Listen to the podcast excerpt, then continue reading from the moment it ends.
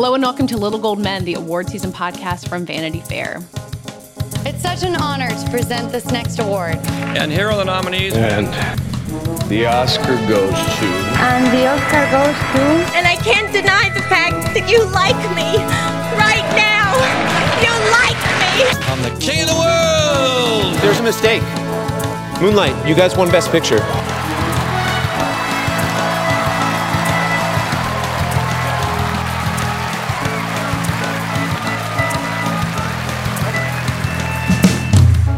I'm Katie Ritchie, the deputy editor of VanityFair.com, and I'm here on the line with our chief critic, Richard Lawson. Hello. And joining us again, our Hollywood editor, Hillary Busis. Hello. Uh, so we have, I keep saying we have a lot to get into because we have had a fascinating run of shows, even though there's no movies coming out or a few movies. Um, we keep having a lot to talk about, which is a great problem to have. Um, the back half of the show, we're going to have more Emmy season interviews. We have uh, Mike and his wife, Elise Jordan, talked to J.B. Smoove, star of Curb Your Enthusiasm. And I talked to Merritt Wever, the star of HBO's Run, as well as Unbelievable. And then before that, we, uh, Hillary and Richard and I got on the line with Angelica Jade Bastien of Vulture, who wrote a fascinating essay about Gone with the Wind, which you might have heard about in the news lately because it is temporarily not on HBO Max uh, and will be returning in proper context. And um, I think Angelica provides a lot of that proper context. But first, there's some news in the world we care about most the Oscars. Um, what felt like kind of inevitable happened yesterday that the Oscars announced that they will be postponed until late April, uh, and eligibility will continue into February, which in theory will leave a lot of room for movies that have not come out to actually come and be eligible. Um, but Hillary, you kind of more enmeshed in the, in the story, working with Anthony Breznican on his story. Um, what do you feel like is actually going to get accomplished by this? Well, that is a great question. Um, the short answer is who knows. Um, I mean, the long answer, the reason that the Academy is doing this um, is, I guess, you know, in hopes that movie theaters will be able to open as usual at some point in the next eight months. It also, uh, by pushing the eligibility, by pushing the air date back, um, that means pushing the eligibility date back to February 28th, which means that films that did not get to complete their productions, um, either shooting or post production work, will now have more time to hopefully get completed and make the eligibility cutoff, um, and therefore be able to compete at the 2021 Oscars. Um, so that will uh, make the pool a little bit bigger if they if the Academy had kept uh, the 2021 Oscars um, to movies that only premiered either streaming or in that short theatrical window before coronavirus uh, upended the entire world. But by December 31st, the pool would be a lot smaller. Um, so. In that, theory, the that's pool would be a lot smaller. Like, Yes. you know, it, it's the thing that I think we're maybe all stuck on, and probably the Academy is too, that like this is assuming a lot of things that nobody knows is actually going to happen yet. So Exactly. So what like what are they accomplishing? I guess that no one will really know what it accomplishes until it happens. Right, because maybe theaters will open at some point. Uh, maybe we'll see Mulan in theaters this summer. Who knows? Maybe not. Mulan, not. the movie that the world awaits so much. um, Richard, how do you feel about it? It seems like a, the most practical decision at the moment, but I think it's also like another example of you know people rushing to really kind of establish a time frame that really can't sort of exist for certain right now you know like i, I understand that there are business reasons why you have to set a date you know um, and to have something to plan for and you know sell ads against and all that but we don't know what's going to be going on in two months or next week or you know next winter like it, it just it just feels like a little bit premature in a way. Um, i wouldn't be surprised if that date moves again you know See, i that's think what yeah, that's what worries. Like I, it makes me wish they had just stuck with it and said, you know, 2020 will be whatever it is. We can't predict what's going on. We're gonna stick this one thing and have it be a firm date. Like if they keep pushing it back and back and back, and then like eventually we've got like two years combined Oscars in 2022, uh, that would be so depressing to me. Yeah, and I, I look. I mean, some of the timing might have to do with the opening of the Academy Muse- Museum, which now overlaps really nicely with um, the planned uh, ceremony in April. And you know, if you want to call that cynical, I mean, it's the Academy show, it's their museum. They're they can they can time it however they want, you know.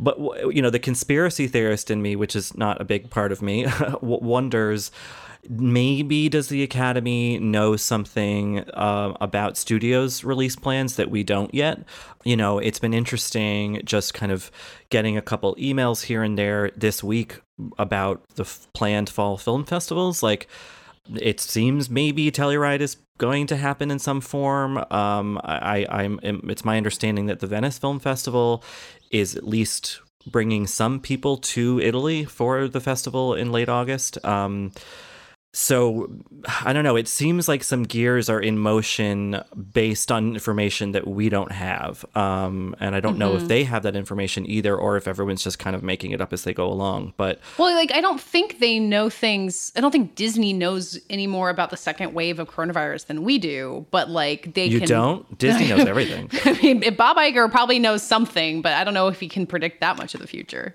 if this was all a Disney plan from the beginning to get us like wondering when we would get to see Mulan finally. Are you saying Disney caused coronavirus to pump I up the? Uh... I'm saying that here.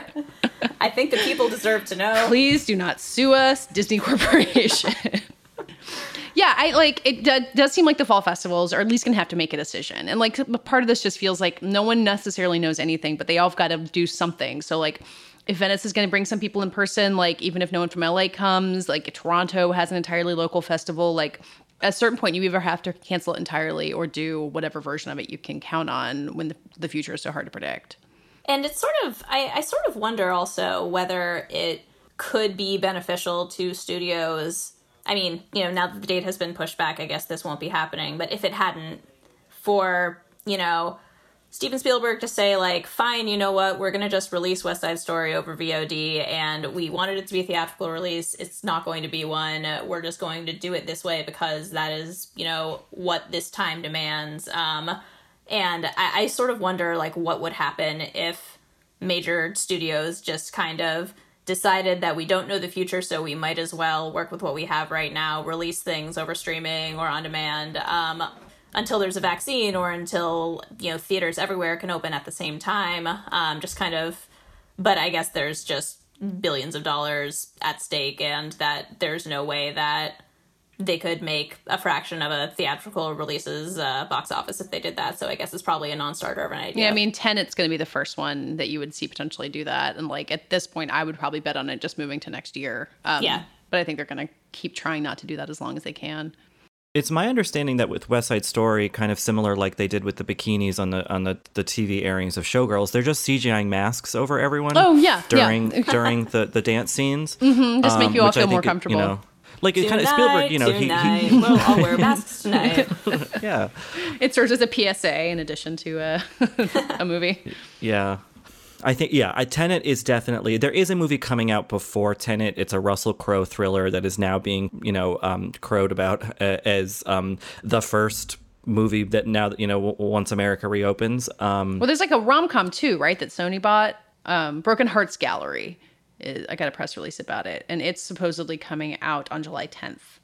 So probably around the same time as the Russell Crowe movie. Yeah, uh, you know, I I still don't think that Tenet's actually going to come out when they're saying it's coming out. No. I think I think you know especially when we see places like New York City where where um, Hillary and I are, you know, the cases have gone down. The death rate is a lot lower than it was just a few weeks ago. But neither but of us would ever go to a movie theater right now, right? I mean, I no, I wouldn't. Well, I don't know. I mean, I think that the the thing oh. about movie theaters mm-hmm. is that uh, you know, they. I, I don't really have the the sourcing for this, but I read something about the contact tracing they did in Tokyo, and one would think that given the the crush of people on you know your average subway line in Tokyo, that there would be a lot of cases that originated from the subway. In fact, they didn't because people are standing there not speaking and thus not you know spitting out you know v- the virus essentially um and so you know that's similar to a movie theater where people aren't hopefully talking and and um you know if there is distance and they're careful about cleaning the theaters like that to me seems safer than going to a bar so where people can, are talking so and see, are close you can see Tenet, which is meant to be seen in like silent, firm appreciation and like a gentle applause at the end, rather than like a comedy where people would be laughing and like responding to it. Right. You don't want to go to a rowdy screening. Sorry, cats. Like that's that's Cats over. came out just in time.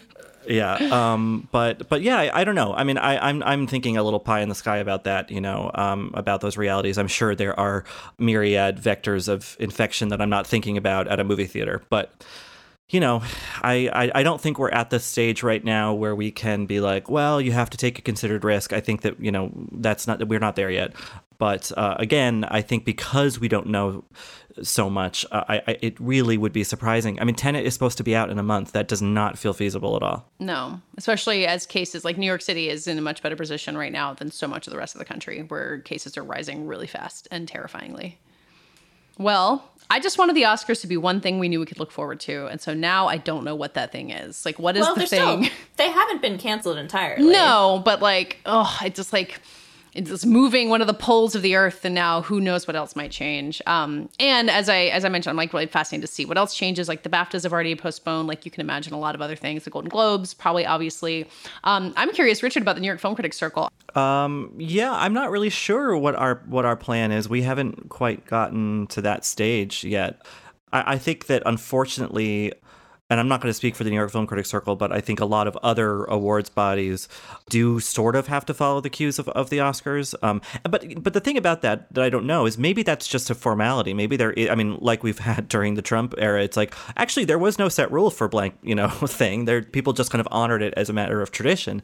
Maybe the critics groups can still, you know, stick to their um, their schedule. I mean, I think the thing about the critics groups maybe more so is that like maybe we wanted we be a little bit stricter about the calendar year and and I think that we might be able to think a bit more uh, inventively and dig a little deeper in terms of the film you know uh, the films of the year to find the gems um, in a limited year. Um, I you know Cam and I just we had Cam on last week and we talked about our best movies of the year so far. That's 10 really good movies you know and there are things we had to leave off the list. So there are probably 15 really good movies that have already come out this year, which is, um, you know, if we get 15 more, that's 30 movies to choose from. That's not a small selection. So um, I don't know. It'll be interesting to see how much the Oscars dictates uh, how everyone else behaves. Obviously, the televised award shows where there are a lot of people in one room like that, they're going to have to follow a certain, you know, the same guidelines. But like groups that can easily vote remotely, I, I don't see why we couldn't just do it in early December like we always do.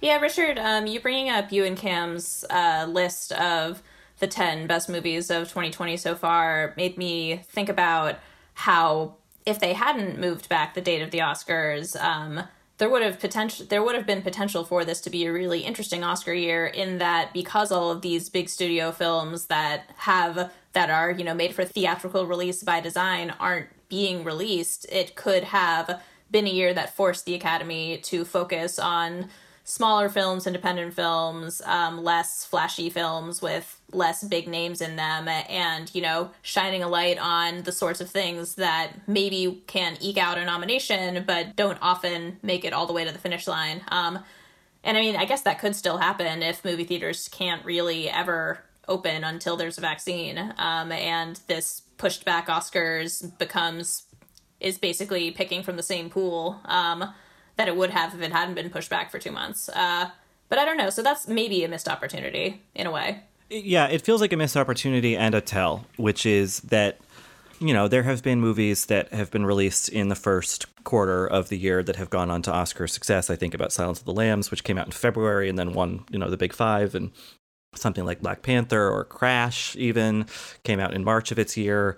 Grand Budapest Hotel. So it's not like the, the Academy totally has a disregard for movies that premiere before, you know, October 1st or whatever. But this decision suggests that they are thinking that the real quality is yet to come, you know?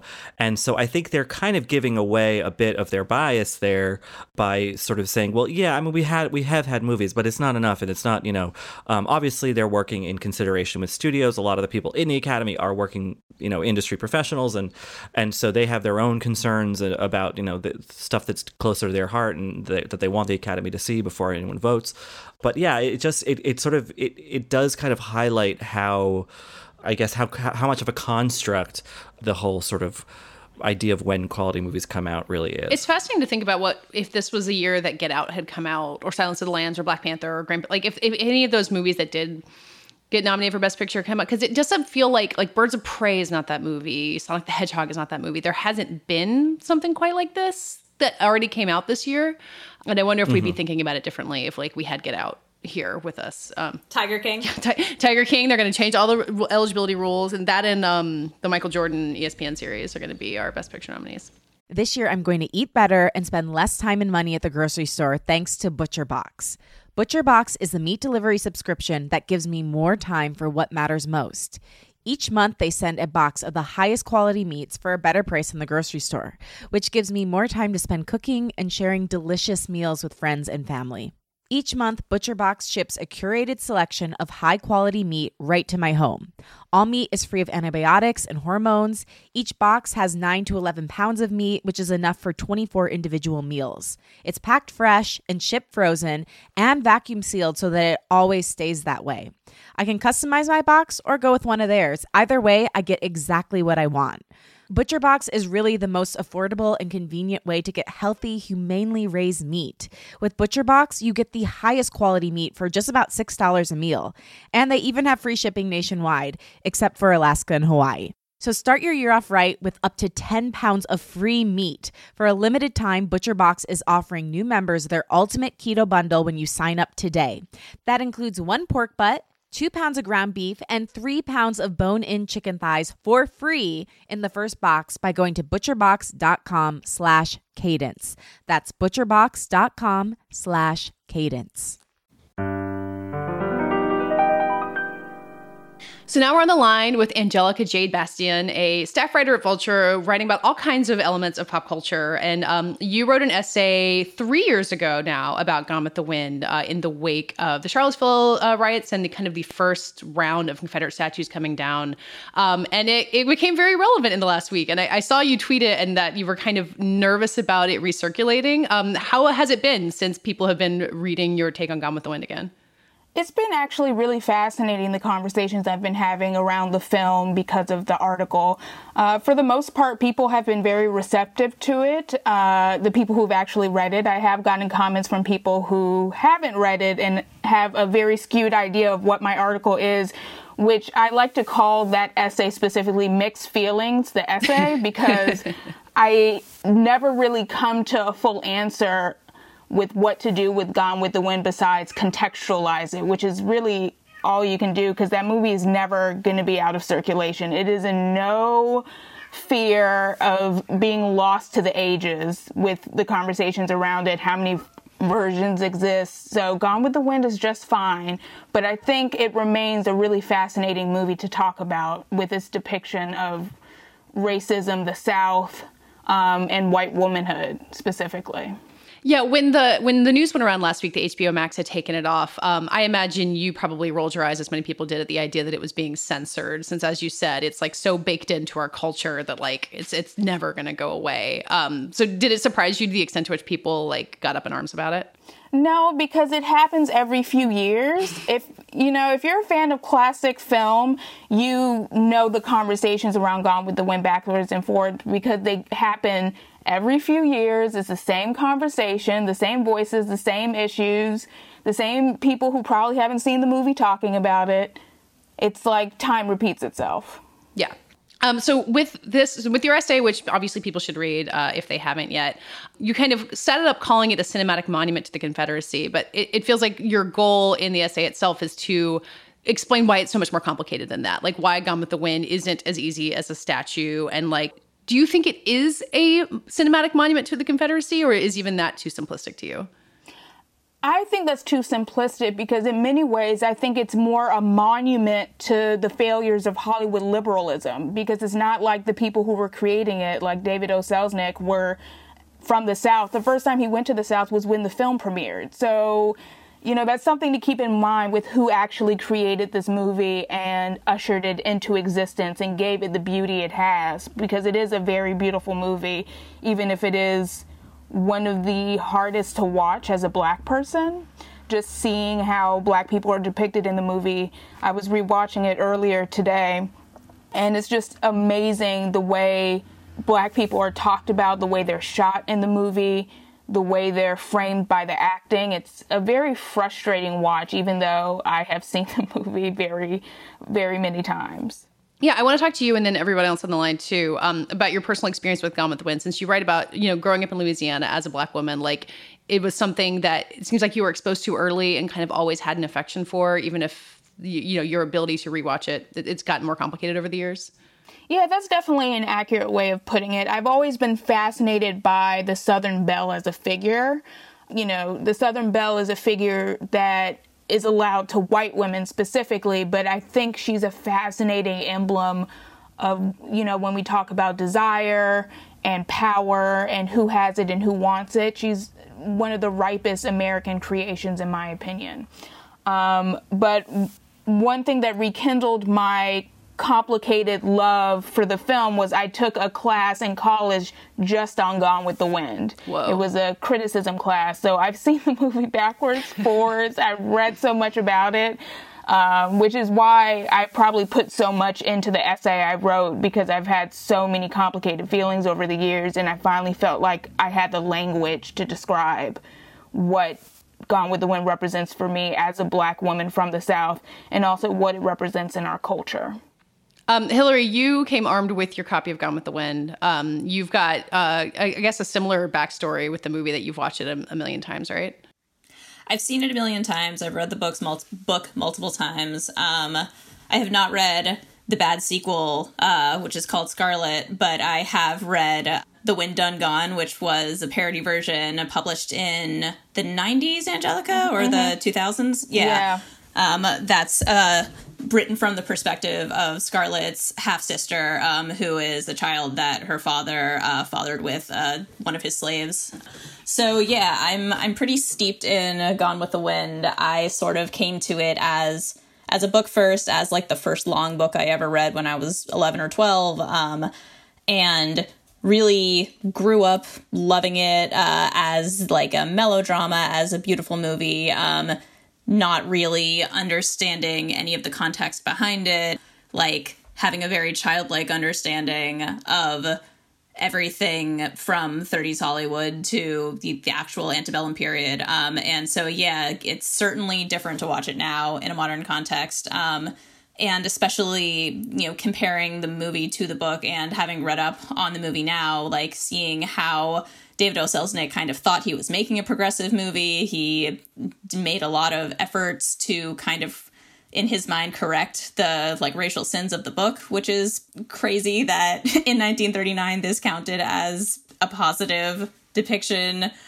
of the antebellum South, and you he Hattie McDaniel won an Oscar for it. Uh, I don't know. So there's a lot of a lot wrapped up in this movie, um, and for me personally. Um, but Richard had never seen it, I think, before we decided that we were talking about it today. Well, I mean, I'd seen parts of it because it just feels like when I was growing up, it was always on television. And because it's, you know, nearly four hours long, you're inevitably going to run into some part of it while flipping through the channels.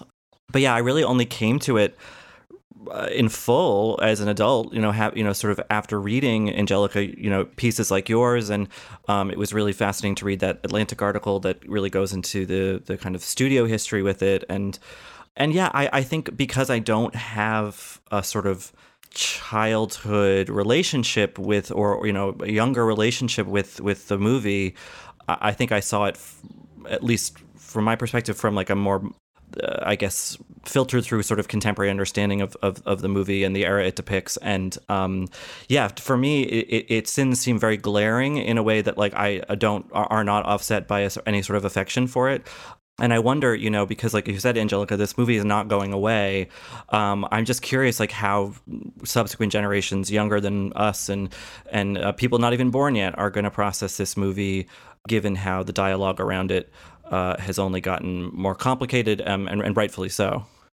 Angelica, how will the future receive Gone with the Wind? Please tell us. I actually had so many thoughts when Richard was talking because I want to make it clear that even as a child, I recognized the racism because racism has always been in my life. So, like, I don't think I ever had a childlike fascination with it so much as a curiosity about how I, have always been curious how white people work, to be completely honest. And watching Gone with the Wind is fascinating because of its history and the context of liberal Hollywood thinking they're actually doing something good.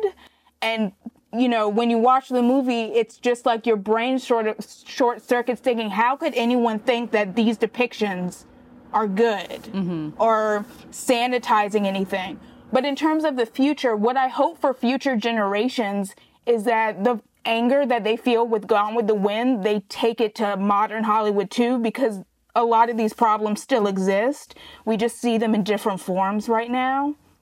I, I think something that I found fascinating about your piece um, is the point is the line you draw between Gone with the Wind and Twelve Years a Slave, which is a movie that you know a lot of people, critics like myself, or you know who've said, well, no, this this is the way to get it right. But you you astutely point out in the piece that like, but that movie allows so much distance that the, the white a, a, white audience member can put between themselves and that movie. Whereas Gone with the Wind, because it was such a sensation, still you know when adjusting for inflation, the highest grossing movie ever made by some calculations.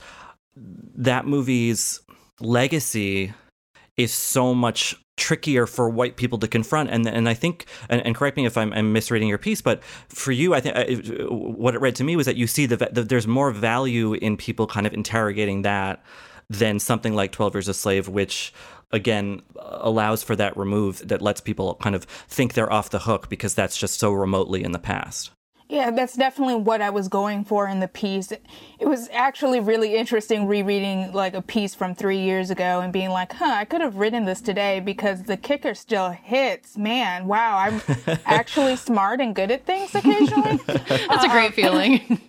Yeah, I was like, man, it took me three years to realize this was a good essay. Um, uh, but yeah, that was definitely the point I was getting across. And I was worried, that was a section I was very worried about would be construed the wrong way because I am slightly critiquing a film made by a black filmmaker that's about slavery, you know, and that can, and that's a very beloved movie for some people, 12 Years a Slave, because of its brutality. I just have a very strange relationship with when I see black violence on screen. It's hard, to be honest, to watch that. But I definitely realize that it has a distancing effect for others. And I think that distance needs to be interrogated as much as Gone with the Wind should be interrogated.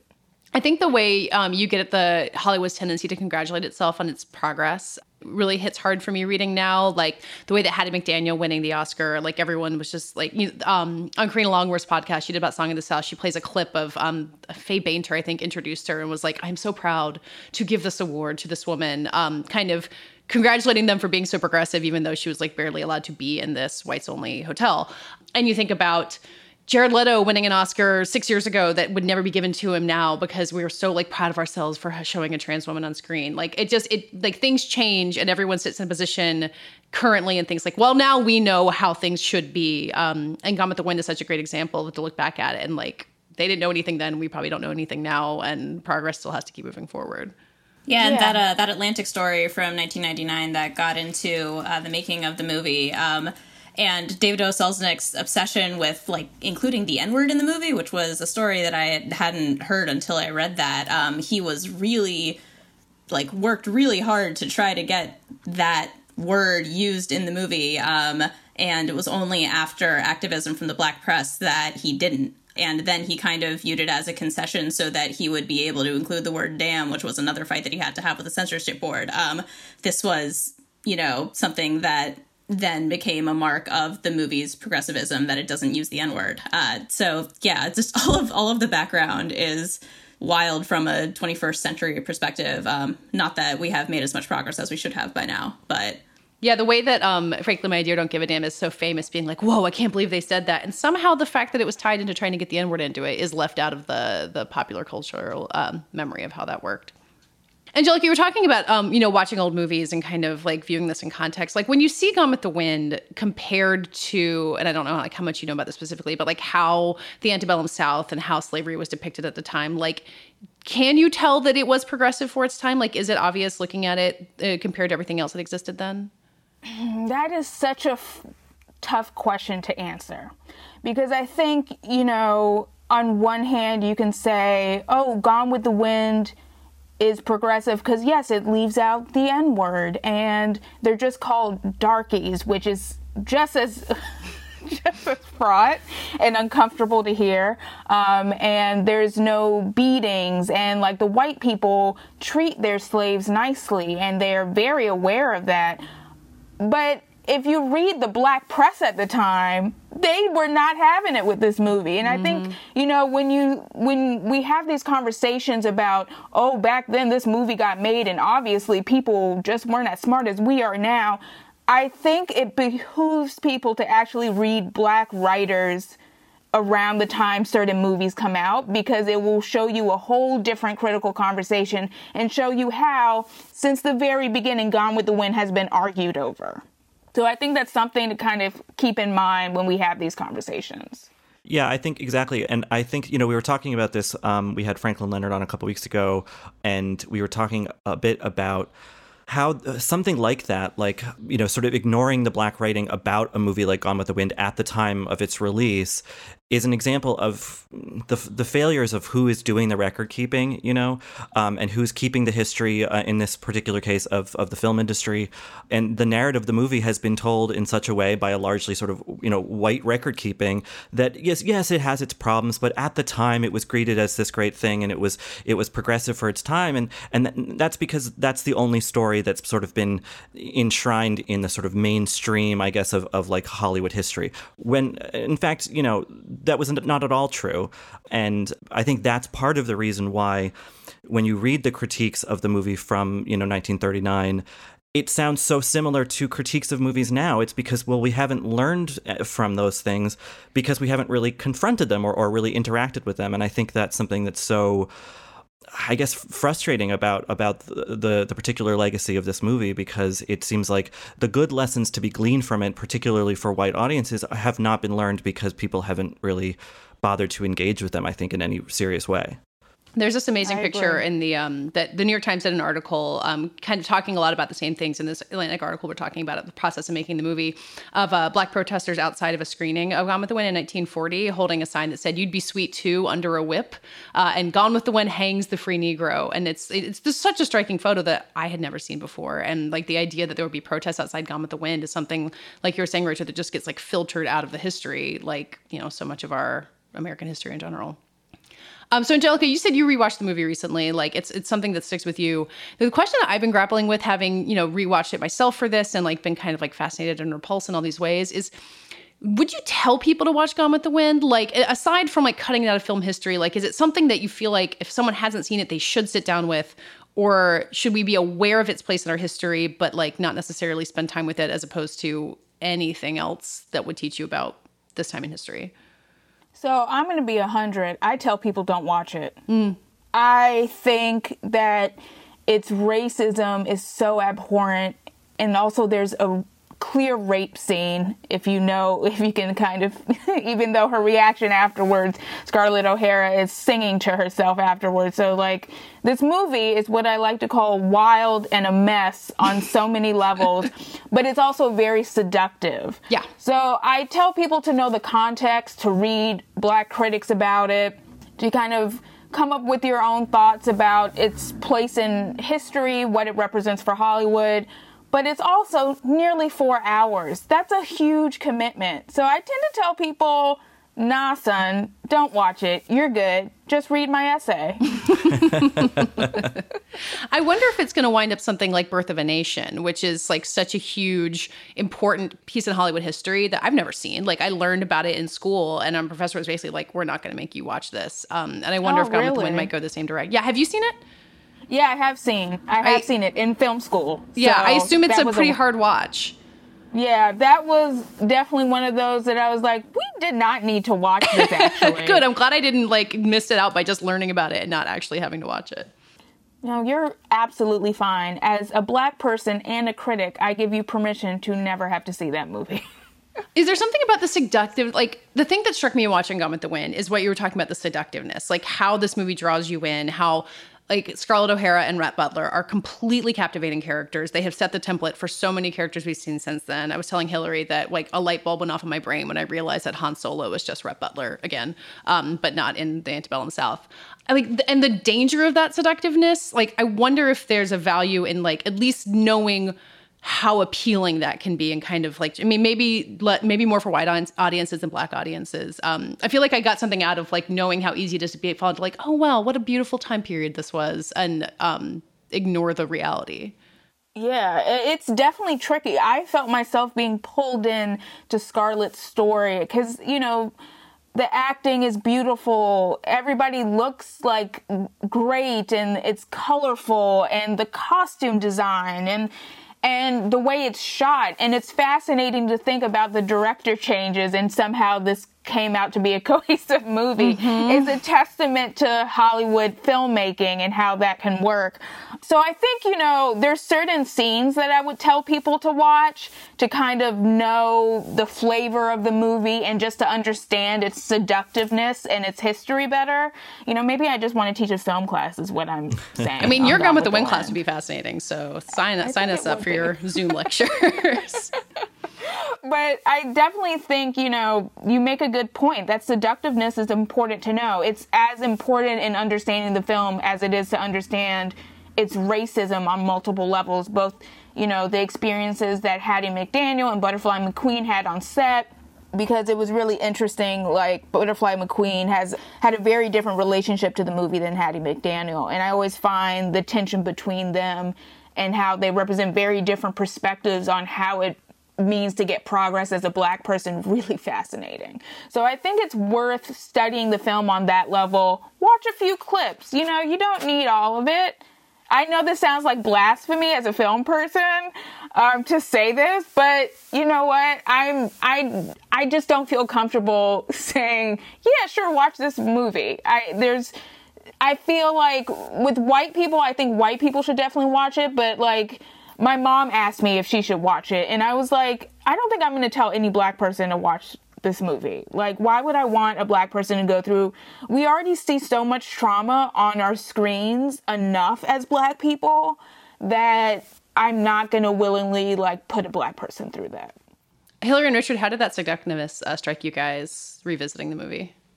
I think that something uh, again, Angelica, that you touch on on your piece is um, the Melanie character played by Olivia De Havilland, who is constantly referred to as the kindest person you've ever met, or you know, she's just this. She's bathed in this sort of you know halo of saintliness and and decency, even though Scarlett is routinely pretty awful to her. Um, but the important thing to remember is that like she is still very much a white woman complicit in this terrible system and benefits from it greatly and and yet is is bathed in this in this sort of moral superiority. Um, and I think that's part of the seduction the the the the kind of the lie that the movie tells um, to a largely complacent white audience that like there was morality then despite this incredible act of immorality that was happening um, around all these people. And you know that that like i said that's a lie. And it's a lie well told in a very pretty looking movie um, and well performed by its talented actors. But the thing is deceitful at its heart. And you know it's it, it's it, it can be hard i think for you know to notice that uh, especially in the sweep of you know nearly four hours. Yeah, I mean, and that's definitely the experience of rereading the book from an adult 21st century perspective as well. Um, and I mean, the book, for the record, not that this is a surprising thing to hear, is much more blatantly outwardly racist than the movie. Um, obviously, they're both terribly indefensibly racist, but the book uh, kind of says the quiet parts loud in a way that the movie didn't in a bid for progressiveness. Um, reading it, like, is, I guess, there is a value to reading it as a white liberal um, to sort of try to understand the perspective of of a racist 1930s southern woman who's been told all of her life about you know how great the old south was um, and like reading it you can sort of see how somebody could be seduced by this viewpoint whereas you know slavery seems like such an obvious wrong, such an obvious terrible thing, such an obviously flawed and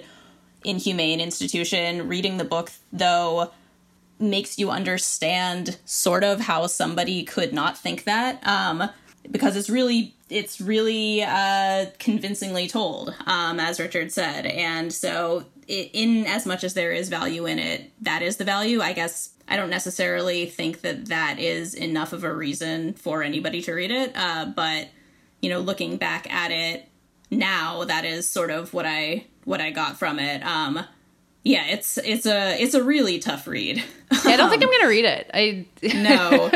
Angelica, have you ever read it? I've only read parts of it, like from my college class, because just to kind of see differences between the movie and the book. And no, thank you. I'm not going through all of that. That that no, that Yeah. book is too Uh, much. I was gonna multiple ask you, um, maybe maybe to wrap things up. Uh, you talked about the four hours you would spend watching Gone with the Wind. Like, is there anything like if someone says like I want to learn about something relevant to this? Like, is there a direction you would point people something else you should watch? Like, maybe not a depiction of slavery, but like any a, another way to use your four hours. Another way to use your four hours that has Hattie McDaniel in it and it's not four hours, not even close, because you know one of the great things about classic Hollywood movies, like a lot of them are just like a beautiful like 90 minutes 95 minutes you know like they kept it tight at times i was mm-hmm. like man that's great i would recommend people to watch In This Our Life. It's a 1942 movie directed by John Huston. It has Olivia de Havilland, Bette Davis, Hattie McDaniel, and I don't want to spoil it because it happens later in the movie, but it's one of the most stunning depictions of white women's racism that's actually taken to task in a really fascinating way in the form of Bette Davis's character Stanley Timberlake, who frames a black man for murder um, that she committed.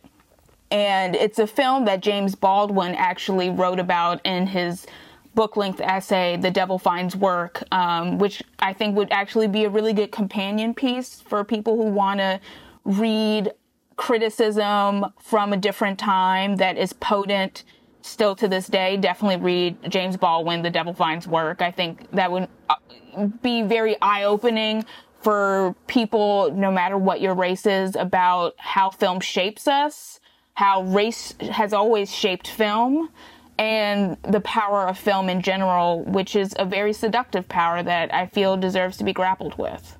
So maybe between the movie and the book, that's four hours. That seems like a good Yeah. time exchange. So this is fun for me, hopefully for the audience too. My wife, Elise Jordan, and I interviewed JB Smoove, uh, who plays the amazing Leon on Curb Your Enthusiasm. Our favorite, your favorite show? Would you say? I think it's the best show ever on television. The smartest, most comedic hilarity, and I think Larry and company and JB are brilliant. So during quarantine, you know, a woman's got to do what she's got to do. So I just basically begged my husband to let me participate. And, you know, for those of you at home who don't know Elise, she is a political analyst on MSNBC. Did I get that right? yes, you did. I'm glad that you know what I do, babe. I mean, you know, is that technically what it's called? Yes. But and so usually I'm the one turning Elise on to movies and TV shows just because my job is much more in the entertainment world. You're more in the political world. But you have really gotten me heavily into Curb Your Enthusiasm, and and sometimes Elise will just kind of from memory be like, you know what, we need to watch. Like, wait, what's an example? Uh, well, Hurricane Katrina season, where JB makes his grand entrance, is a pretty special season. Yeah. Uh, there's so many good seasons. How many times have you seen the whole show? Probably watched every episode at least twice, and some episodes I've watched like five times. Yeah, I've watched some two or three times with you, and I know you had seen them already. Um, all right, well, we had a great time with JB, didn't we? Talking to him. Yes, we did. I was kind of a dork because I was fangirling out a little bit. It was, it was even though it was a remote interview, but Yeah. Um, well, it's hard not to. With he's with pretty cool. He's Yeah. kind of the epitome of cool. He is the man behind Leon. And, you know, just want to mention we did this uh, about a month and a half ago. So it was before George Floyd's murder and the protests and the Black Lives Matter, um, you know, movement that's kind of taken over so much of the country. So that's why we didn't discuss that stuff. But we talked about being in quarantine and we talked mostly about Curb Your Enthusiasm. So hope everybody enjoys uh, listening as much as we enjoyed uh, having the conversation. And thanks, Elise, for doing this with us. Thanks for letting me do it, and thanks to the little gold audience, the little gold men audience, for putting up with me this week. The little gold monsters. That's what we decided to call them. Okay, here's JB. So We're really excited to be here with JB Smoove. Thank you so much for joining us on Little Gold Men. And uh, I'm here with my wife, Elise Jordan, Curb Your Enthusiasm super fan.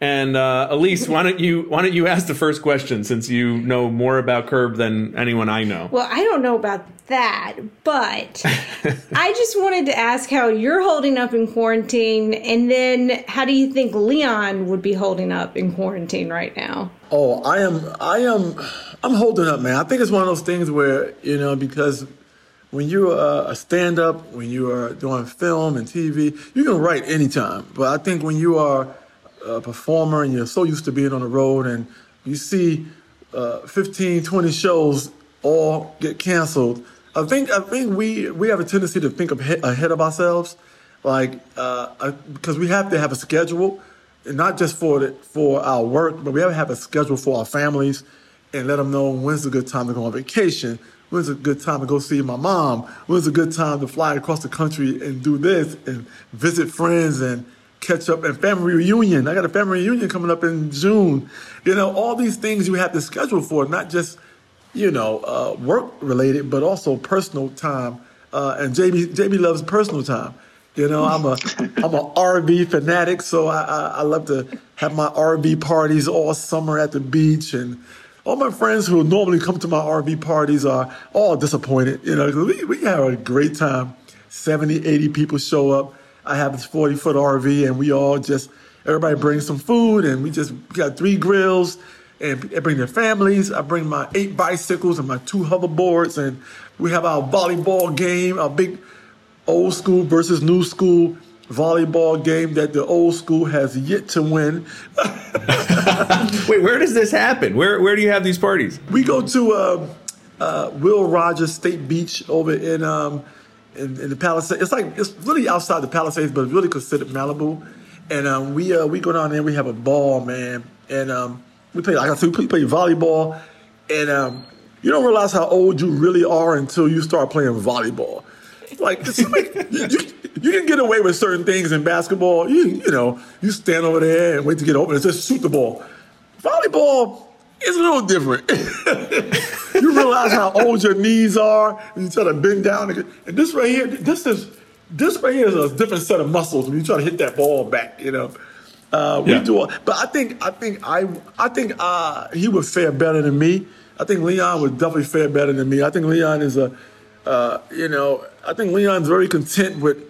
He'll he'll be content with watching binge watching Netflix all day and hanging out and you know, peeking the house once in a while, see what Larry got going on in the fridge, and um, you know, give Larry some good bad advice, catch up on what's going on, what he's got himself into, and I think, uh, you know, he'll have people visiting. I think I think Leon would break all the rules though. I think Leon's gonna have a hard time with social distancing and. yeah. Leon would have some ladies over. I think Leon would get deliveries and I think I think Leon would forget his gloves and forget his mask. I, think Leon would be in bad shape. um, yeah, no, that's true. I, I, love what you said about good bad advice because that does seem like a real constant in the in the show. It, how much of that advice is do you make up, and how much of that is is in the script? Oh man, I think I think the the benefits of being on a show like Curb for any imp- improv lover is you know, of course we have like an eight page outline, but at the same time, that eight pages is so is, is detailed, but as far as dialogue is is very vague and and you kind of it's kind of like uh, walking on a tightrope with no net. You know, you get a, mm-hmm. but it's also fascinating because I find it cool because you know when you, when your character doesn't have an origin, when you, you have no idea where he came from. I mean, whatever he says is kind of you know, you you create your own storyline, and I think that's what I get a I get a I get a, a natural high out of just just not knowing at all what I'm going to say. I think my first three I think my first three seasons on the show, I never I never read the outline, so I I, I didn't want to like for some reason I, I just felt like I would overthink it by the time I got there. So I wanted a natural reaction to whatever Larry threw at me or whatever was going on on the show, which I uh, and that you know, and for some reason I, I found a way to separate myself from the Leon character. Um, and you know, even when I would shoot all day, uh, majority of the time I wouldn't even I wouldn't even know the special guest. I wouldn't even know, you know, I would get to the set and, and literally ask Jeff Schaffer, the the writer, head writer, and I would say, "Hey, man, um, so so what's going on?" And I would find out what happens right in the moment, and then I would say, "Okay, I see what's going on here," and I could I could just jump right on it. But you know, I, I just found that to be an easier way to have a natural reaction to the show. I think that's what makes Curb so fun. I think that's what make, makes when people find that out that it's you know unscripted and there there is no dialogue. I think I think that even fascinates people even more. That, knowing that though, you watch the show with a different eye. You you see smirk, Larry smirking a little bit, like like, like he just heard it for the first time. You know, even in um, uh, blocking and, and and laying a shot out, we don't do any any lines. We just say blah blah blah blah blah, because Larry doesn't want to hear anything that you might say. He wants to have a natural reaction to whatever you say, and um, you know, and Larry has this genuine smile that kind of lights up the. You know, he has. You know, Larry just has this smile, man. He, you know, and being a stand-up, I think when you get him on his heels, you know, you know, you got him on his heels. You know, Is that what you're going for? That's the target, right? That's got to be your goal. Is like, can you get, can you break Larry? Mm, I love breaking him, man. I can tell when I got him. I can tell when I got him on his heels too. I can tell when I got him on because he gets a little quiver, like in his, right, it just starts to quiver a little bit here, and he tries to hold it in. He's like, oh, oh, what, what are you talking about? I can tell that he's he's on his heels, you know. And comedians, that's what comedians do. We we listen very intently to what our audience loves about us, and I think we, you know, is it our mannerisms that night, uh, delivery, our um, body language. What is it, you know, that this audience loves about uh, this show tonight? And I think comedians want you to pee your pants. We want you to pee your pants. We want you to spit your drink out. You know, I always tell people I, I'm going for the. I've already done that. You know, that's all. That's all been done already. You know, rupture a spleen. That stuff is that stuff is easy. That's easy stuff right there. but uh, So this season, when do you can you think of any instances where you broke Larry? Oh man, uh, it was. See, uh, here's what I do: I give him something, and then I'll do it two, maybe three, or four, maybe I'll do it a few times, and then when he stops laughing, I change it up. Whether they use it, whether they use it or not, I change it up a little bit. There's a few things that didn't make the show that I wish made the show. You know, who I was. Remember the um, what what, what scene was this? Um, oh, there's like there was a version about uh, when Larry had the the bleeding rectum, the bleeding rectum, yeah. and I was doing, I was telling him about the, you know, you know, people are going to create stories about you. You're going to be like a, a, a nursery rhyme, or you're going to turn into, you know, you, you- you're going to have a sto- whole story built around you. It's kind of like that little boy who, uh, when the dam broke. And there was a little hole and the water was shooting out, and he put his finger in the hole to hold the hole so that the water wouldn't shoot out. You know, a little boy had on the little shorts, the little vest, the little the little ruffled shirt on. You know, he had a little hat on. You know, that little boy. You know, little Dutch boy put his finger. So that little Dutch boy is putting his finger in your ass, holding the blood in. See, and he's like, what? What, what, what do you mean by a little Dutch boy? Why, why did a little Dutch boy put his finger in my ass stop the blood, man. Stop the blood. Oh, that ain't me. uh, well, this season just had so much crazy material. I love the MAGA cap episode. Oh, yeah. I loved the Big Johnson Club. Oh And man, the Big Johnson community, man. you? How can you go wrong with the Big Johnson community? Um, oh, and that. Speaking of that episode, there's so many scenes that, like I said, that you know you, you never know what Larry's going to put together because you know he does the editing, so he puts this sh- this whole season together like a puzzle. You know, and he gets certain things from you, and a lot of things end up don't making it, not making the show. But like for instance, um, on the Big Johnson, um, Big Johnson episode, uh, I think I think my, the first thing I thought about, I said, man, okay, so I think the first or second take, I said, um, they didn't use it, but I, I thought it was freaking funny to me.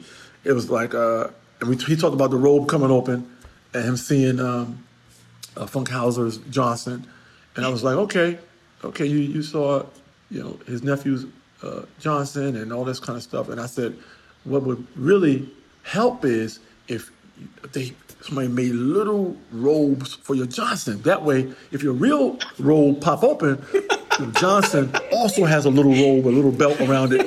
That way. Extra cover. So your a real robe should come with a, a small robe too for your Johnson. You know, I thought that was so silly, but We need an outtakes episode. we need a Uh, full.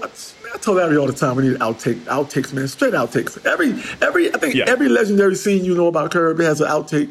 You know, hell, hell, the getting that ass, the getting that ass uh, episode must have at least five versions of getting that ass. I think one involves lighter fluid and matches. it's like a he's going to do a, a ass arsonist of some sense, you know. So sometimes, and this is the best part of Curb, just when it is pushing the boundaries, saying things that are making you so uncomfortable. You know, last season it was the veteran with PTSD. I told you, I was like, Yeah. no, Larry's going to get in trouble over this one. I mean, this one he's going to get in trouble, but he never gets in trouble. It's so well done. But have there has, has there ever been anything that you're like, whoa, now this is risky? Oh man, you know, uh, you know, as funny as Curb is, it's probably the, the smartest show to me on TV. They find a way to be relevant. They find a way to, as they say, Curb is as funny as it is cringeworthy. So it's one of those shows that you know you gotta love it.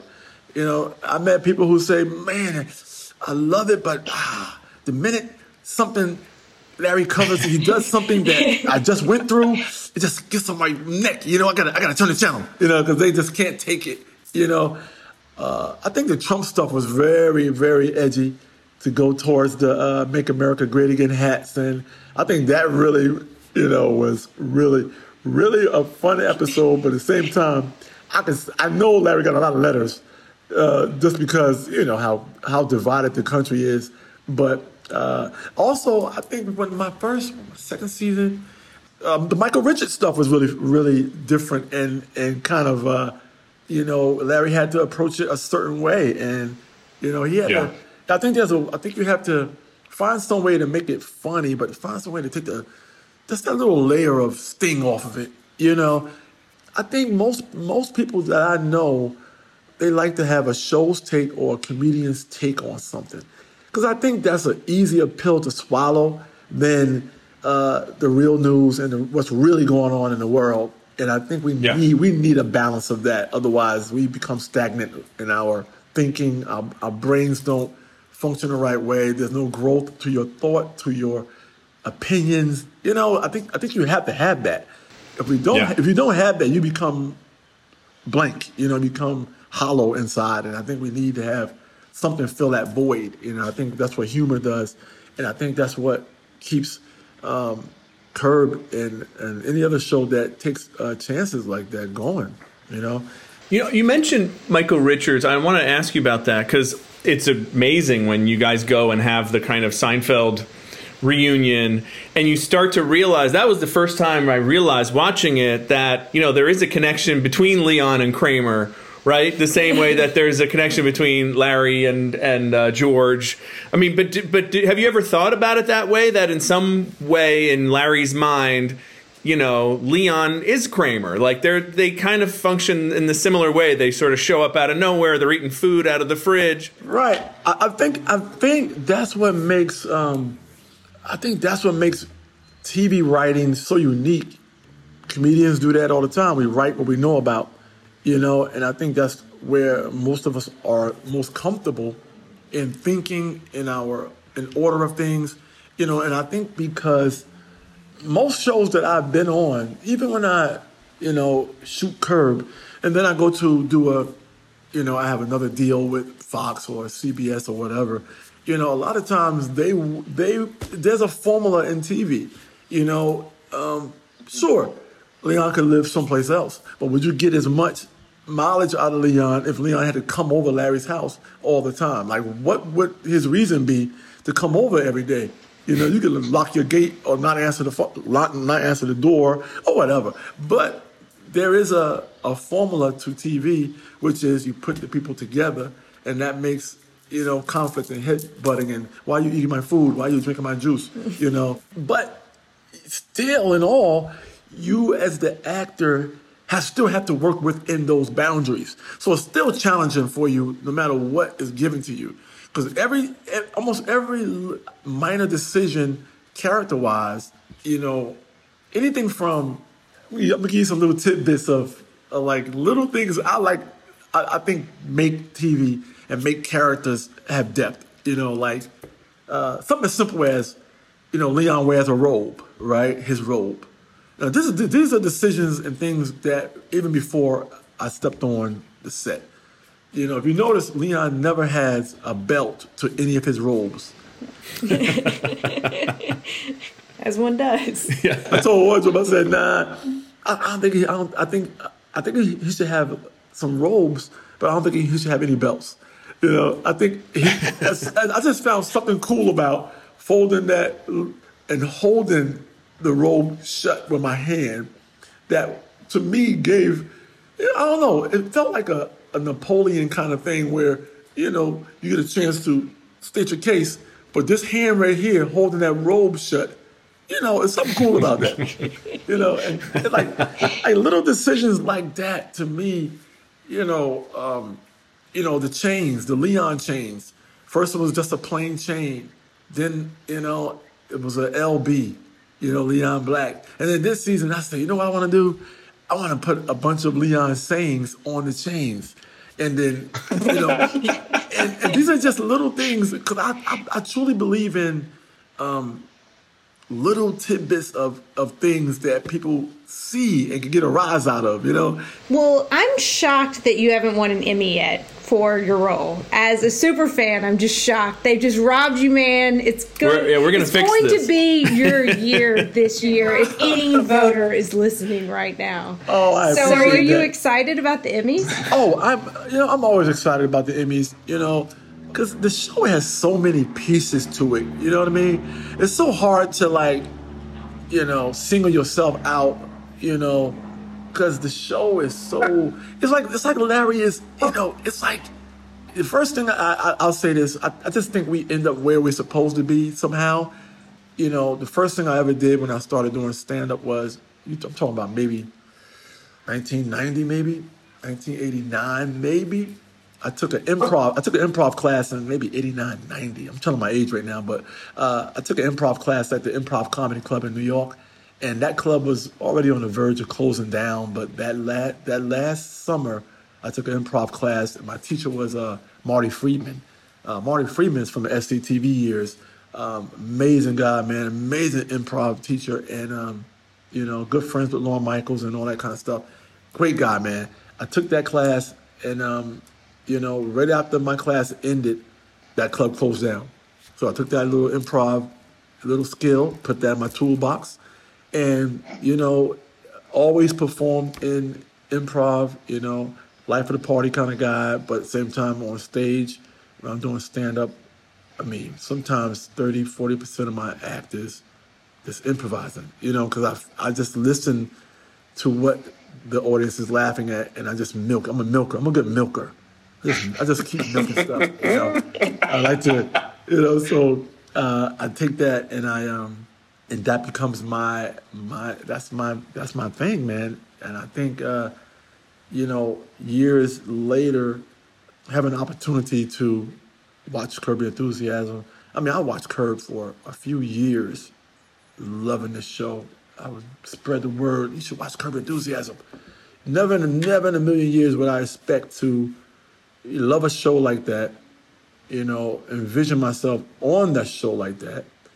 And, um, you know, I think the universe works in, in some ways to guide you towards something. I think we just got to be ready for whatever it is. Well, JB, we, it's so great talking to you. Thank you so much for taking time. Before we let you go, since people have a lot of time to watch TV right now, and anyone who has HBO streaming can watch any Curb, if someone's going to watch one Curb episode, what would you say? Ooh, this got me in trouble before. So I'll tell you, I'll tell you, I'll tell you a quick one. This is a quick one. So, uh, I think a few years, uh, maybe two seasons ago, uh, it was the New York season, and um, I think I was being uh, considered, uh, and, uh, and Larry, me and Larry got into it because you know I asked Larry which episode should I submit, you know, for consideration.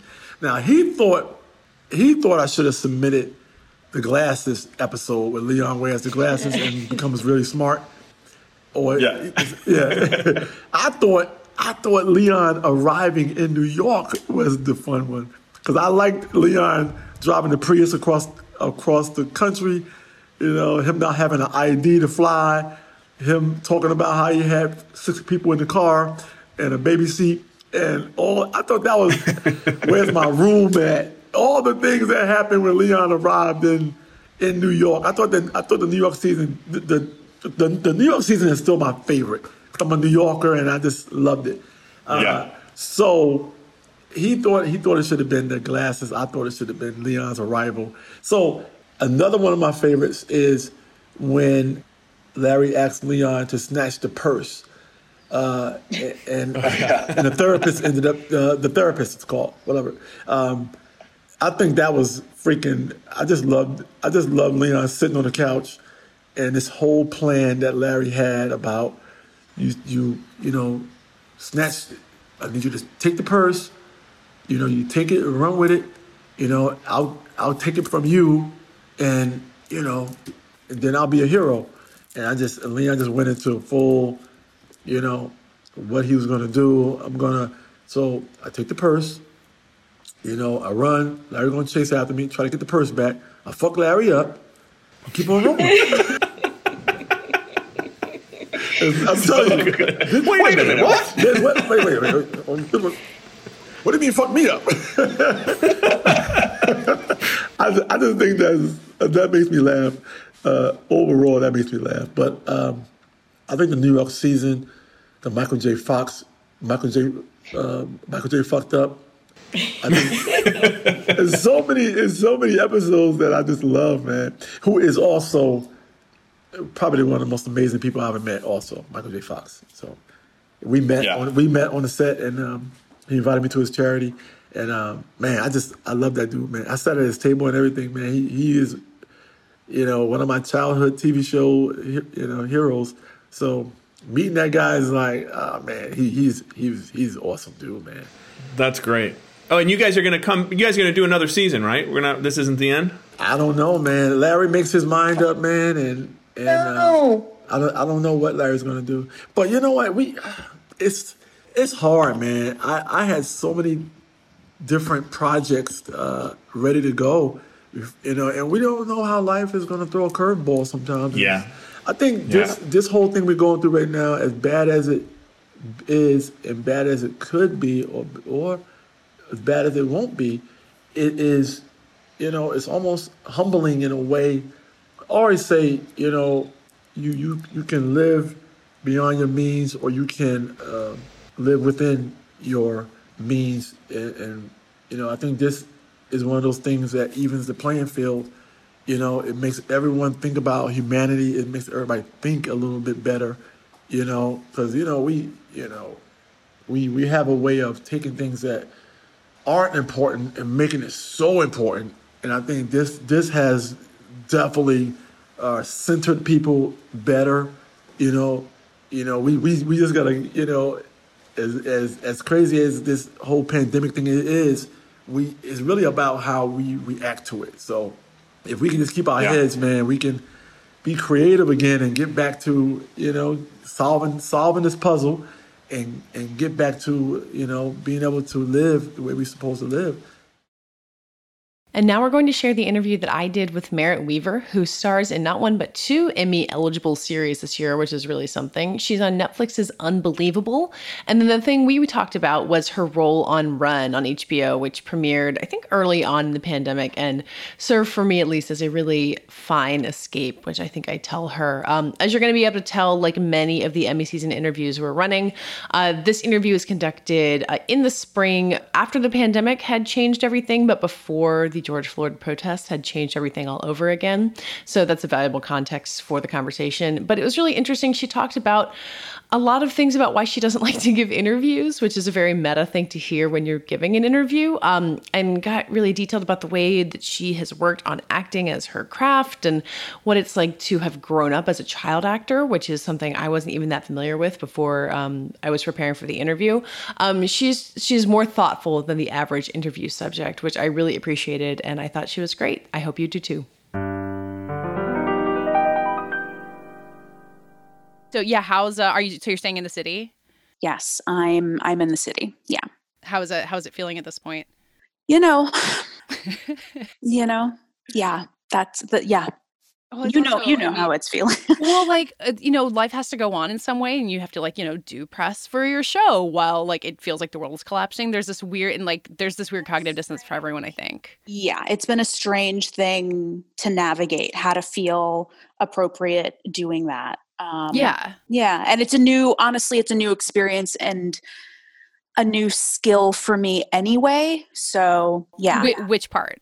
Um, press, I think, Hmm. is somehow still, or maybe this amount of press, or uh, the nature of this kind of this kind of press. What this round has felt like is new. So I'm on a, a kind of. I'm realizing I'm on a steep learning curve anyway. So, yeah, but I'm sure that everyone is feeling um, a real strangeness, or I assume everyone, I listen, I hope everyone else is feeling a real strangeness around how to do this, how to support people who supported me, you know, Mhm. while also feeling um, like tonally and emotionally appropriate as a person in the world right now. Yeah. Although I don't know what kind of feedback you get on on your work or on Run specifically, but I do think like the value of escapism is so big right now, and like things that people can watch in their houses. There is a kind of a value of that. that I maybe think that's completely true and completely valid, and I get that. And I actually, I envy people who can um, who can escape right now. I've I've Mhm. found that I've had a hard time like watching things, and um, been having a hard time reading. And I've Mhm. Oh, yeah. been having a hard time um, watching things. I think getting lost in narrative has been uh, difficult for Yeah. me, which feels like it's a very distant cousin of something that happens to me when I go to work, which is I, I can't, you know, when I'm working on a job, I seem to be unable to enter any other narrative. I can't read something, I can't really watch something. Um, I think it's because there's always this other story engine that's running whenever I'm working, whether I think it is or not. And something that is, you know, much more traumatic. you know, I don't mean to like, I, I'm backtracking and comparing this to my experience of going to work, but uh, I think something's happening right now where there's there's like another there's another constant engine running, and Yeah, I, yeah. I can't lose myself in um, I can't lose seem to lose myself in in story the way I would like to because I could use an escape. I think everybody could. Did you film this and Unbelievable close together in any way? My goodness. Yeah, I went in I auditioned for this and then I went to shoot Unbelievable and that was, you know, over the course of several months. And then I went back in to read with Domhnall towards the end of filming Unbelievable. Mm-hmm. So, and then I I flew directly from Unbelievable to Toronto to shoot the pilot. So it was it was strange, and and and one of the reasons there was a lot to be. I mean, there were many reasons to want to be a part of Run, but one of them, I think, looking back, was that I had spent months shooting Unbelievable, and that energy Mm-hmm. what that part required was so different than this. And I think that there was a part of me that was really craving um, a chance to live in a different energetic space, get to play a little bit, have some room to breathe because Yeah. unbelievable that that energy was so tight and so relentless and driven and focused and this is kind of the opposite there's a Mm-hmm. lot of space to play or perhaps i wanted that very badly and and decided that i was going to give myself that room and that space to play Does Marriage Story offer a similar kind of? I mean, I know that I, I imagine that was filmed before Unbelievable, but I think about the, the the comic tones of Marriage Story, and that movie is not like necessarily a comedy, but you get to kind of live in a um in a more comic element of that, and that does also seem like a useful um contrast from something like Unbelievable. Yeah, but that again, you're you're right. That was shot way before, so I, I it wasn't like one thing was in response to the other, or or Yeah. wanting to kind of claim that space in response to not having had access to it for months. Yeah. Um, to to go back to you um, reading with Domhnall at the very beginning of this, um, I was reading something written about it that like it, it had made people wonder if you guys had a real life relationship because you guys have such a connection that's on screen. Um, and I'm curious if if something if what we you know as reviewers would call chemistry, if that means anything to you as an actor, or if it is more specific or like more ineffable like does it, when someone says you have chemistry with one of your co-stars does that register for you or does it feel like a different description Well, I don't know. I'm I'm I mean, one thing I'm clocking is that people only say that you have chemistry with someone when they're talking about um, a relationship of this nature. You know what I mean? Nobody nobody sees I mean, and again, perhaps I'm wrong. I'm often wrong, but like I when I think about it, I don't think of like um believably acted mother-daughter relationships or Mm, sibling relationships or, you know, teacher-student relationships that are referred to as having chemistry. I think that's a word that we use in reference to or or put on relationships of this nature. Yeah. You know, um, but I I don't know that the work as an actor is any different just because this is the nature of their relationship than it would be if I was, you know, playing something else, you know. Um yeah and I but I understand the kind of interest or fascination with it because I think in real life we don't have control over whether we have to use your word chemistry with someone. Mm-hmm. we all know what it's like to to want that thing to be there and for it not to be there.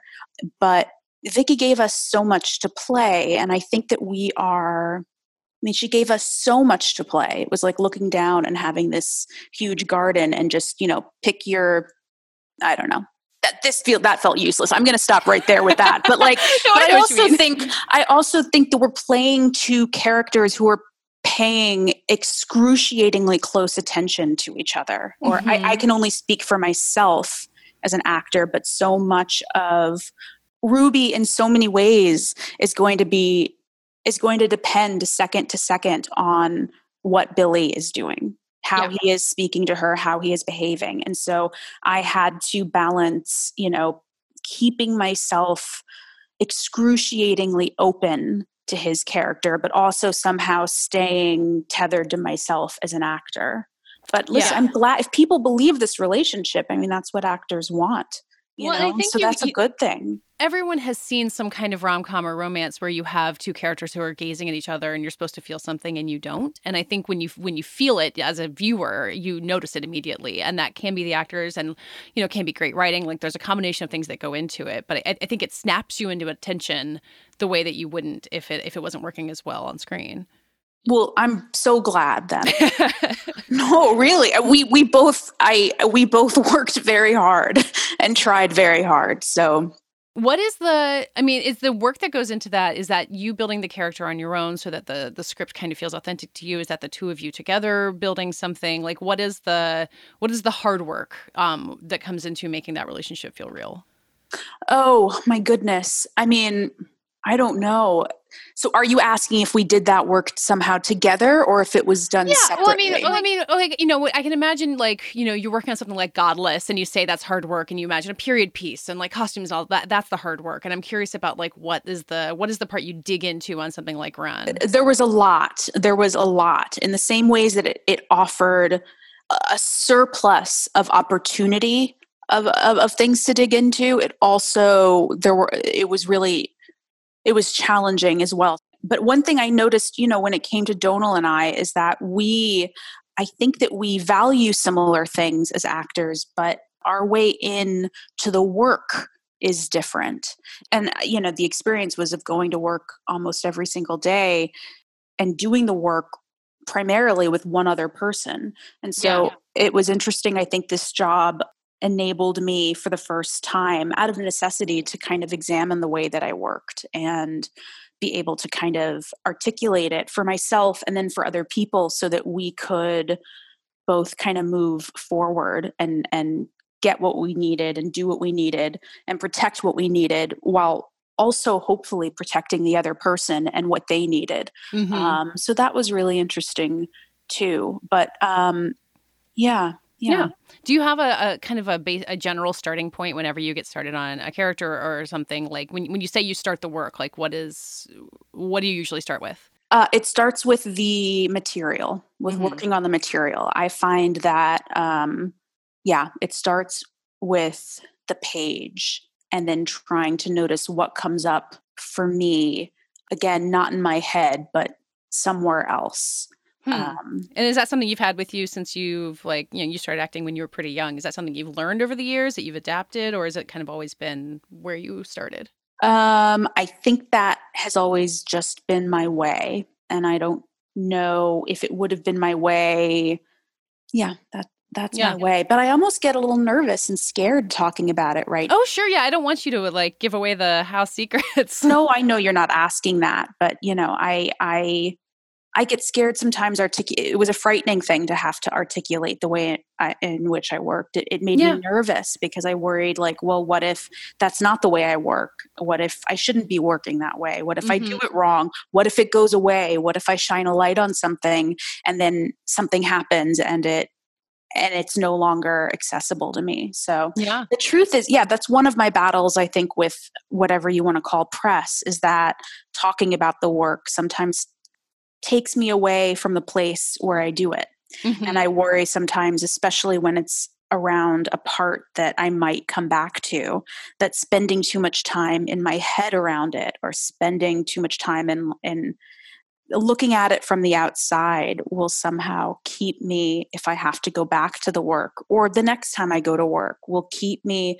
from accessing it the way that i'm used to accessing it Yeah. But, yeah I'm always fascinated by people who start acting young, and I think you were a teenager when you um, started acting. But I, I wonder if what you did for acting work as a teenager feels recognizable to you to what you do now, or if you have grown as a person, as we all do, from being children, um, so much that like I don't know if you watch old performances, but if, if it feels No, I recognizable to you as don't. acting now, yeah, I mean, I, I can imagine how hard it would be. I don't. It's hard enough for me to um watch stuff I'm doing now. I I actually had never thought about going back and looking at old stuff. That feels painful just the thought of it.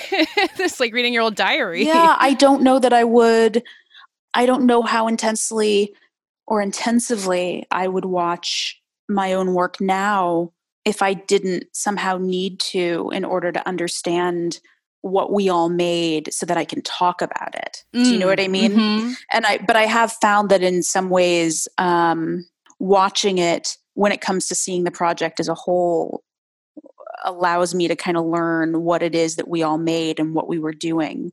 Um but Do you ever get surprised by that when you watch it and like kind of, you know, what you thought it was that you all were making versus what it actually is? I mean, I imagine on something like Run, where you're at the center of it, there's fewer surprises than, you know, something where like Birdman, where you have a. you, you would role. think that and yet Run has been maybe one of the most surprising. Hmm. Yeah. Do you know, can, do you know why? I don't yet. It's Mm. a really good question, but I also don't know that I've been able to watch Run without a lot of emotional and cognitive static. Mhm. Um, not just because of what's happening in the world, but because I've not. I've never carried this kind of weight and responsibility. Um, and so it's just, it's a lot. And so I don't know that I trust my my eyes yet when it comes Mhm. to it and i don't know you know and we're still kind of doing post and adr um and and i haven't seen the finished final episodes yet so in a way in the same way that i think my experience of shooting the show and playing her was always one of feeling a step behind her and frantically trying to catch up Hmm. um, i don't think somehow that i have caught up yet even to the show itself but again that that might have something to do with the fact that i find it painful to look at head on um, and i usually kind of circle watching my work in a Mm-hmm. slow and gentle way. And with press and everything going on and ADR, I just haven't been able to be as gentle in my looking at it. Um, so everything, everything about this has been new. It, it feels fresh. Yeah, and, and just a new experience. The shooting of it felt new. There were just a lot of new experiences and new challenges, and having to learn when do I try to do something new, or how when when is it appropriate to approach the work in a new way, and when is it appropriate to stay tethered to the way that I like to do work and the way that Mhm. I've always done work. Yeah. And I don't know that I have the answers to a lot of these questions yet. I mean, you hear actors who never watch their own work, and I don't know how you I don't know how you do press without having watched it, but because I think what you're saying makes sense. But and I I kind of get the impulse to just walk away from it. I'm very curious about how other people do this job. I'm curious about how other people do the work. I'm curious about how other people survive the work. and I'm curious about how other people do press too. Um, I used to think that there was one right way, and I don't know that, and maybe that's not the case. You know? Yeah, I or mean, maybe you- I, yeah. You survived the thing that I think is so hard for people, which is starting when you're young and growing as an adult and having a career beyond that. Like that, that's kind of like the A level uh, acting career survival thing. So I don't know if you you get insight on it more broadly from that, but that's that's not easy to accomplish. I don't think I have any insight into anything, but you know, my experience, I started doing this young, but I was kind of um my experience wasn't one of like working all the time and growing up on Mhm. set. My experience was the painful pounding of the pavement. Uh, yeah. Was, you know, getting out of school and calling my voicemail and seeing if I had to head to my agency and pick up a script and like do my whole you know my my experience was of being a pounding the pavement actor. It wasn't being um, somebody who like grew up on sets and was doing a series at a young age. So Or got like really famous when you're not old enough to handle it. no, it was being a working actor and that I kept, you know, I kept at it and I got these really lovely jobs that I'm, I'm so grateful to have had and these lovely experiences, but not of, yeah, I, I was a, a child who was an actor, but I wasn't a child actor. Do you know what I mean? Yeah, no, that seems like an important distinction. Um, it- that's a vastly different way to grow up versus one or the other. That does it for this week's episode. We'll be back next week. You can find us in the meantime at vanityfair.com, where we have uh, stories about this weird ass Oscar season and so much else. Um, you can find us on Twitter at Little Gold Men and on our own. Uh, I'm at Katey Rich, and I'll speak for our guest, uh, Angelica J. Bastien, who I forgot to have her promote herself. She is on Twitter at Angelica Bastien, and you can find her at Vulture. Uh, and Hillary. At Hilibuster with two R's. Uh, and Richard. At make riff wear a mask. Mm, yeah, dot com. This week's episode was edited and produced by Brett Fuchs, and this week's award for the best description of this year's Oscar season so far goes to Angelica Bastien. Wild and a mess